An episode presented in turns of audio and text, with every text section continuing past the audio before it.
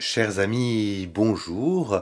Nous achevons aujourd'hui, vendredi, notre deuxième semaine de lecture attentive, commentée au livre des actes des apôtres.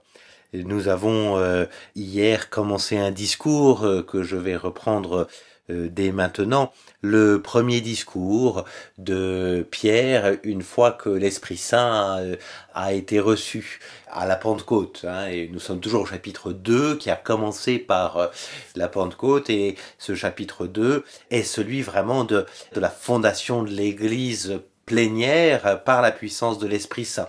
C'est Pierre entouré du collège, hein, on l'a vu hier, entouré des onze autres, donc entouré de son collège apostolique. Il ne s'agit pas d'une initiative privée de Pierre, mais bel et bien déjà d'une parole d'apôtre, en communion avec les autres apôtres, en union avec les autres apôtres. Pierre fait son premier discours euh, d'église en quelque sorte, hein, il le fait parce que euh, on se moque quelque peu de ces apôtres dont on pense que parlant toutes les langues, ils sont pleins de vin doux, et Pierre va argumenter pour montrer que non seulement les apôtres sont pas pleins de vin doux, mais que ce qui est en train d'arriver était prévu par les Écritures. Voilà, donc euh, euh, était prévu dans l'Ancien Testament et notamment, euh, nous l'avons vu hier, il a été chercher le prophète Joël qui prédisait que l'Esprit Saint serait donné à toute chair, du plus jeune jusqu'au plus âgé, et que du coup, le temps de la rédemption, du salut, le temps d'être sauvé était arrivé. Voilà, c'est ce que nous avions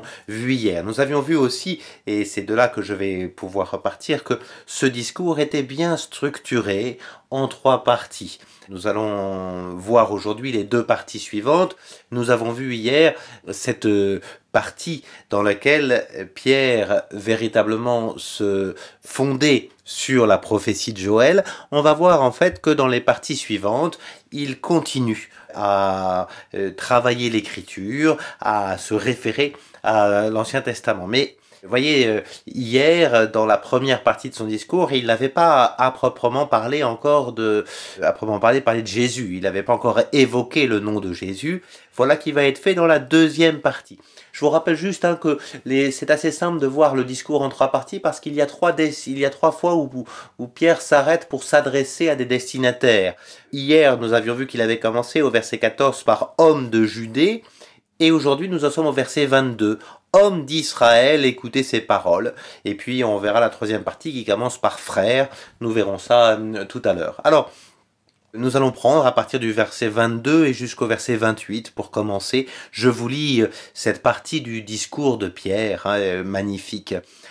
Homme d'Israël, écoutez ces paroles, Jésus le Nazoréen, cet homme que Dieu a accrédité auprès de vous par les miracles, prodiges et signes qu'il a opérés par lui au milieu de vous, ainsi que vous le savez vous-même, cet homme qui avait été livré selon le dessein bien arrêté et la préscience de Dieu, vous l'avez pris et fait mourir en le clouant à la croix par la main des impies.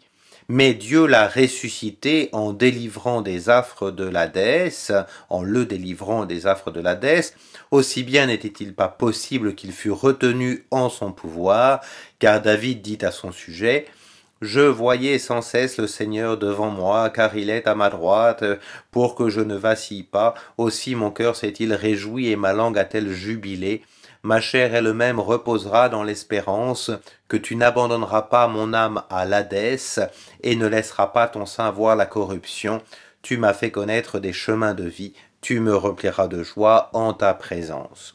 Vous le voyez euh, ici euh, à nouveau, Pierre, dans la deuxième partie de ce discours, fait euh, appel à l'écriture. Mais avant cela, il commence par se remémorer l'événement Jésus-Christ. Hein. Il n'y avait pas fait appel dans la première partie de son discours.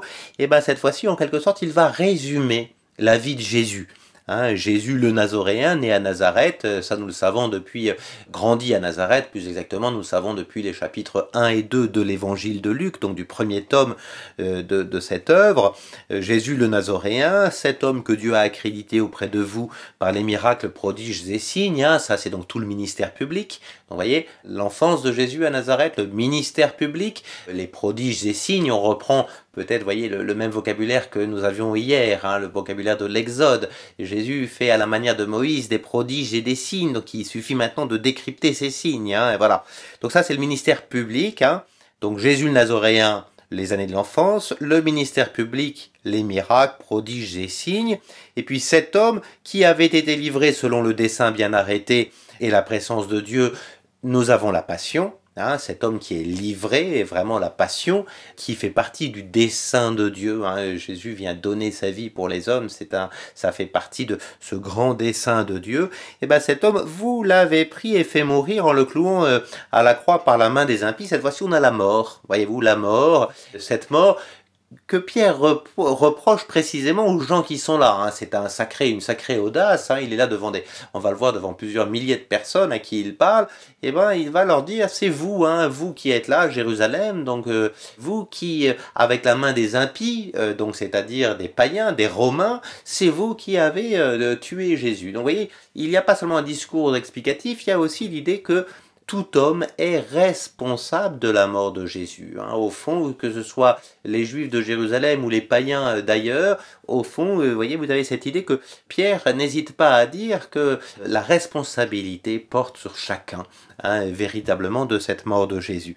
Voilà ce qu'il en est. Donc, voyez, vous avez tout le ministère public, la passion et la mort de Jésus. Verset 24, mais Dieu l'a ressuscité, le délivrant des affres de l'Hadès Hein, L'Hadès, c'est une façon de parler de la mort, hein, de Dieu de la mort. Et donc on arrive à la résurrection. En quelque sorte, nous avons ici un magnifique résumé de tout ce qui précède, c'est-à-dire de tout l'évangile de Luc, du premier tome, des années de l'enfance de Jésus, hein, et de l'annonciation qui a eu lieu à Nazareth, jusqu'à euh, la résurrection, le chapitre 24 hein, de l'évangile de Luc, le dernier chapitre de l'évangile de Luc. Et donc, vous voyez, ici, il y a une relecture interprétative, et précisément, Pierre utilise ici le terme de l'Hadès, hein, et il l'a ressuscité en le délivrant de l'Hadès. Pourquoi est-ce qu'il utilise ce terme? Parce que il va précisément dire, bah, ça c'était prévu par David. Hein, verset 25, David a dit à son sujet. Pourquoi est-ce qu'on dit David? Parce que David est dans la tradition juive celui qui est l'auteur des psaumes. Et donc, quand on dit David a dit à son sujet, c'est qu'on va citer les psaumes. Hein, un peu comme quand on dit Moïse a dit, c'est qu'on va citer la loi, la Torah, hein, les cinq premiers livres de la Bible. Donc ici, à nouveau, citation et citation complète de l'écriture hein, et de ce fameux psaume sur lequel euh, Pierre s'appuie, c'est-à-dire le psaume 16, eh ben, le psaume 16 avait prévu cela, que Dieu n'abandonnerait pas à l'Hadès l'âme de celui qui a confiance en lui, hein, et qu'il ne laisserait pas son sein voir la corruption. Et voilà, pour faire connaître des chemins de vie, de remplir de joie en sa présence, voilà tous ces psaumes hein, que vous pouvez relire, là, versets 27 et 28. Donc vous avez vraiment ici, à nouveau, que Jésus soit ressuscité. La première attestation, c'est une attestation scripturaire. Vous voyez, l'écriture l'avait prévu, le psaume l'avait prévu, et c'est ainsi que Pierre se fait l'herméneute, ou plus, pour être plus simple, l'interprète des psaumes, hein, en relisant cela, et au fond, c'est normal, euh, voyez, que, Jésus ressuscite, puisque c'était prévu dans les psaumes. Donc, vous voyez, la deuxième partie, autant euh, la, la première partie du discours de Pierre expliquait la Pentecôte, autant la deuxième partie explique le ministère de Jésus, hein, la vie de Jésus, l'événement Jésus-Christ, comme étant prévu par les Écritures. La Pentecôte, c'est-à-dire la venue de l'Esprit Saint, était prévue dans Joël. Les événements de la vie de Jésus, eux, sont prévus dans les psaumes. Et pourtant, notre ami n'a pas fini. Pierre prend une troisième partie que je vais travailler avec vous maintenant, et cette fois-ci il s'adresse à eux comme des frères. Voyez-vous, il a commencé par homme de Judée, puis homme d'Israël, et maintenant frère. Il se rapproche en quelque sorte de ceux qu'il vient pourtant d'accuser d'avoir livré Jésus, il se rapproche, sans doute Pierre se met-il d'ailleurs dans la même catégorie, hein. il sait très bien qu'il a renié Pierre, et il est dans la même catégorie que les autres, c'est-à-dire ceux qui sont responsables de la mort de Jésus. Et hum, au fond, il continue donc ce discours en se rapprochant à nouveau un tout petit peu de ses interlocuteurs. Je prends à partir du verset 29 et jusqu'au verset 36.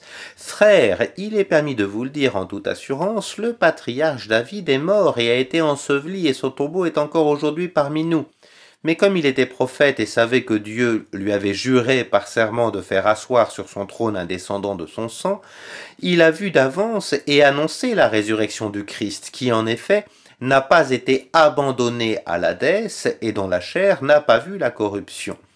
Dieu l'a ressuscité, ce Jésus. Nous en sommes tous témoins. Et maintenant, exalté par la droite de Dieu, il a reçu du Père l'Esprit Saint, objet de la promesse, et il l'a répandu. C'est là ce que vous voyez et entendez. Car David, lui, n'est pas monté aux cieux. Or, il dit lui-même, Le Seigneur a dit à mon Seigneur, siège à ma droite jusqu'à ce que j'ai fait de tes ennemis un escabeau de mes pieds. Que toute la maison d'Israël le sache, c'est la conclusion, que le sache donc avec certitude, Dieu l'a fait Seigneur et Christ, ce Jésus que vous aviez crucifié.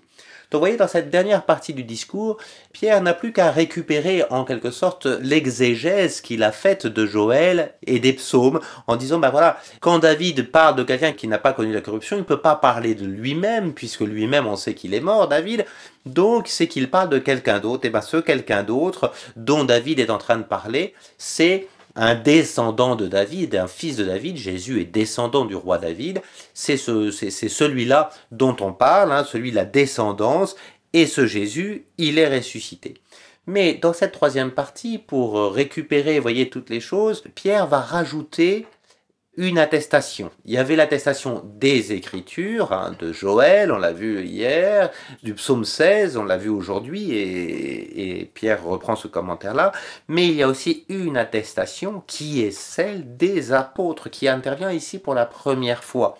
Dieu l'a ressuscité, ce Jésus, nous en sommes témoins. Voilà, c'est-à-dire que là, on retrouve le terme du témoignage. Il y a l'idée que Pierre s'investit maintenant. Il vient de dire frère, et eh bien il s'investit et il dit nous en sommes témoins.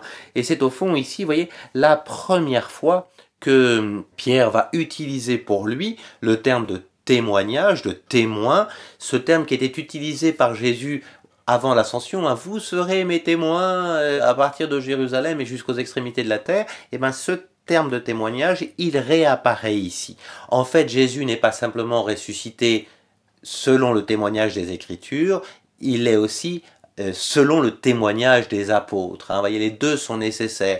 Il y a à la fois l'écriture et les apôtres. Et c'est ce qui permet à, Pierre de vraiment conclure son discours hein, en disant attention, euh, voilà, euh, c'est vraiment Jésus qui est ressuscité. C'est pas David dont on parle, mais c'est vraiment de Jésus. Et eh ben, dernière phrase, que tout le monde le sache, Dieu l'a fait Seigneur et Christ, c'est-à-dire Messie, ce Jésus que vous aviez crucifié. Et, vous, hein, et, du coup, euh, ici vraiment, notre ami Pierre récupère dans son discours hein, euh, l'idée qu'il accuse en même temps tous ceux qui sont là, mais il se met dans le même lot qu'eux, qui ont crucifié Jésus, et il témoigne en même temps que Jésus est ressuscité et qu'il est venu pour être sauveur, qu'il est ce Seigneur et ce Christ. Voilà le, premier discours chrétien. C'est quand même magnifique ce que nous venons de voir. Discours en trois temps hein, qui explique la Pentecôte d'une part, un qui explique que Jésus euh, est ressuscité selon les Écritures, et un qui montre que Jésus est ressuscité aux yeux de témoins euh, sensibles. Voilà, nous avons fini ce discours, nous allons voir demain, non que dis-je, lundi, il nous faudra attendre lundi pour voir que ce discours va porter des fruits. Voilà, en attendant, euh, je vous souhaite de passer un très bon week-end.